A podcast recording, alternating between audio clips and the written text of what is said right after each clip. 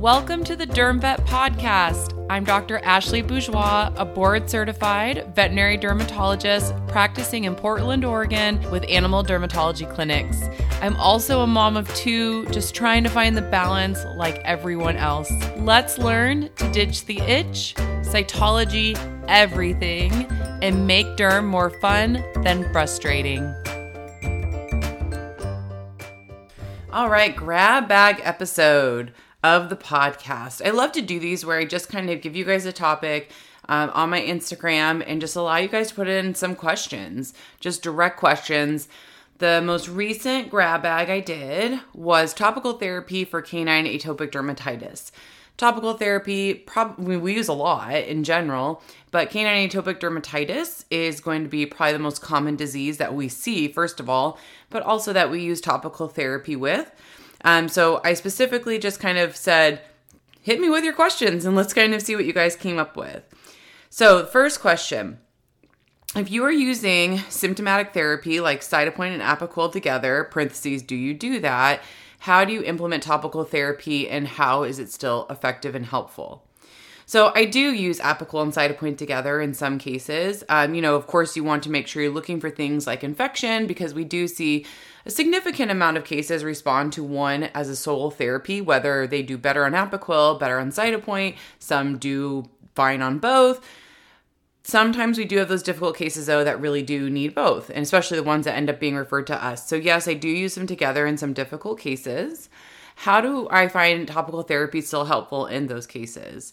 So ultimately, topical therapy, I think we kind of forget about its use because we figure, well, if they're doing fine in symptomatic therapy, whether it's Apoquel cytopoint, cyclosporin, or steroids, what's the point of doing topical therapy? And there's lots of benefit, benefits to it. First of all, not all the dogs that we are using topical therapy with, and let's just take bathing because it's probably most dermatologists' favorite mode of topical therapy. Most of the dogs that we bathe are still on other symptomatic treatments. But the benefits are we're helping to remove pollens from the skin or danders or molds, whatever they're allergic to, so they don't absorb it as readily. And why that's helpful is even if we still need symptomatic therapy, it can either help us reduce things like frequency or severity of infections. It can also sometimes allow us to use less medication. So let's take that dog that's on Cytopoint and Apoquel. Well, if we bathe them with something that helps restore the skin barrier plus removes pollens from their skin, let's take like a Douxo S3 Calm or Dermoscent shampoo, something that's focused on repairing that skin barrier, maybe you can get rid of one of them. Maybe you can just manage them on only Apoquel or only Cytopoint rather than both. I've had cases where by implementing topical therapy like weekly bathing with those skin barrier shampoos, that we are able to miss some doses of medication like Apoquel. Or there's certain seasons that we don't necessarily have to bathe them as frequently in because or sorry, that we don't have to use the symptomatic therapy because they're not as bad in those seasons, we can get away with just topical therapy. So that's why it can still be beneficial, even if you do still have to use actual symptomatic treatment systemically. Question number two How do you decide which shampoo to use for a chronic allergic dog? So, for me, there's lots of really good veterinary shampoos out there. You know, I definitely like the Douxo S3 with the Ophytrium. Um, they have different formulations of it. I would say the most common one I use, common ones I use are either their Douxo S3 Pyo, which is a three percent chlorhexidine. It still has the Ophytrium in it. But if I have cases that are actively infected with a pyoderma, then I like the idea of utilizing that chlorhexidine, but also having the benefit of the skin barrier restorant in it. Um, but if I have cases that they're not necessarily infected, then I won't use something that has chlorhexidine in it. So, for example, I would use the calm in those situations, which has the highest level of Ophytrium. And in those cases where we're either in between infections or we're just kind of itchy, we just want to use something quality to bathe the pet in that's going to help the skin barrier, but they're managed, you know, okay otherwise, then that's where I would utilize something like a calm. The Dermoscent products are very, you know, helpful too. They have essential six shampoo and different formulations of shampoos as well, which again help to restore that skin barrier.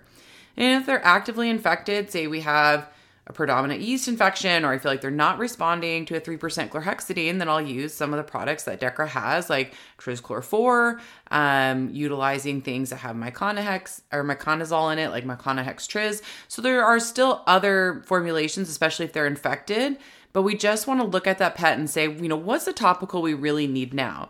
Not all of them need chlorhexidine all the time. And I actually try to switch them away from that if they're not actively infected. However, I do have a lot of atopic cases that really struggle with chronic infection, so then we might use it more frequently. Question number three What is your thoughts on Dermoscent Essential 6 spot ons for flare or maintenance? Yeah, I love the spot ons. Um, I use a lot of Dermoscent. I think it can be really, really beneficial. They have the spot ons, the mousses, shampoos. The spot ons are really nice. You can use them, you know, weekly. Occasionally, you use them twice weekly, and I will use them in other diseases too, like, you know, ichthyosis, keratinization defects, sebaceous adenitis. And it's just a really nice way to help restore the skin. They don't necessarily have to do it as frequently as, say, a mousse, which may be applied daily to every other day. And it can be a really nice application to restore the skin. So they've come out with lots of different lines and benefits um, kind of depending if you need the you know the PiO version, the Essential Six versions. There's an atopic version, so lots of different benefits to those spot-ons, and most of my owners really like them just because they're natural and they help to restore the skin. Next question. Do you ever use topical therapy alone in cases that flare with pyoderma? Oh, definitely. I think that using topical therapy and some of these superficial pyodermas as sole therapy is overlooked and not thought about. And it's because it's difficult for clients, right? I mean, it's easier to give a pill for most pets, not all, but it can be really hard. And I say this as an owner of an atopic pet. I bathe my dog once or twice a week and it can be a pain. But utilizing things like bathing can be really beneficial, especially with those pyodermas. And we can treat a lot of them that are superficial topical alone. You know, there's been a protocol that's even been established by Ceva. We were part of the studies where you can bathe them with something like a Pyo shampoo um, in the very beginning stage of a three week cycle, and then just do mousse every basically every other day, two to three times a week. That first week, because you shampoo that first day, you'll do it two times that week, and then three times the following week, and three times the following week.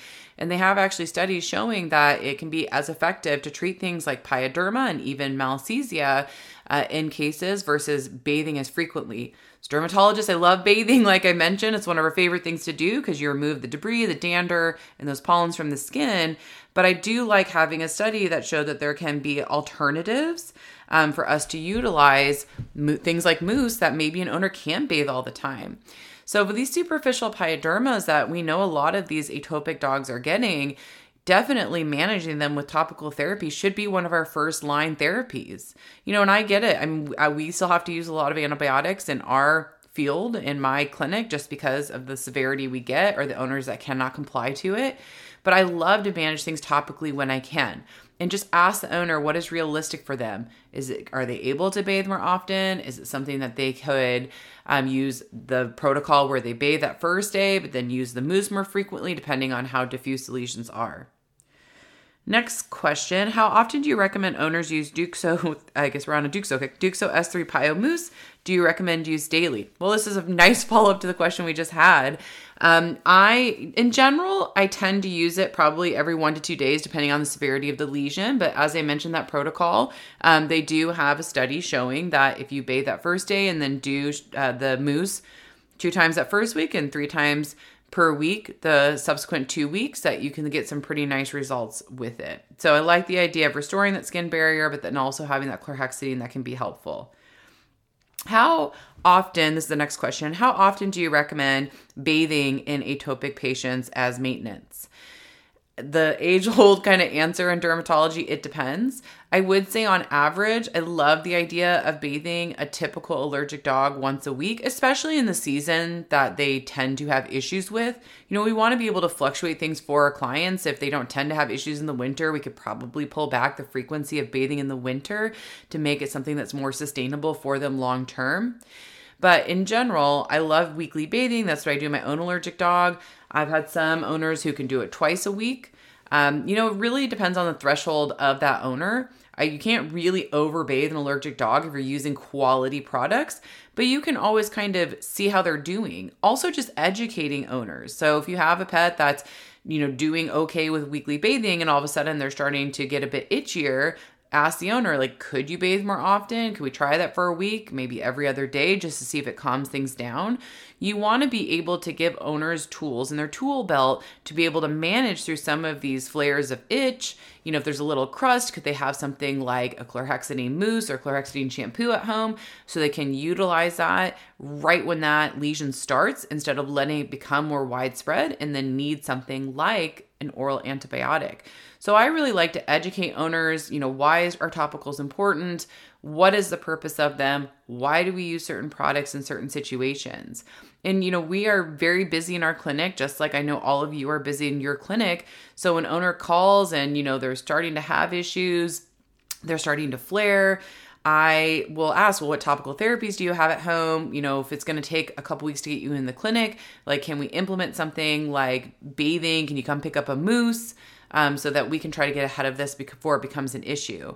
Even when I was doing more telemedicine, especially towards the beginning of the, you know, when the pandemic was really starting, of course i'm not just going to want to throw antibiotics at a case just you know while we're on a video chat looking at the pet but I would be able to talk about topical therapy, you know, the safety of that in the situations that we can utilize it in when we don't exactly know what the infection is because we couldn't look under the microscope. If they wouldn't respond to that, then I would usually have them come in for that cytology um, with you know not repeating the exam fee because it's something they just be coming in kind of the plan in place and because i could really look at the owner and explain to them why would we need to do that why it's important to do that test if we're not responding to topical therapy I didn't really get a lot of hesitation, um, which was really, really nice because I was taking the time to still try to work with them. But topical therapy can be really amazing in these situations to prevent the flares from worsening, to be able to give your owner something to do.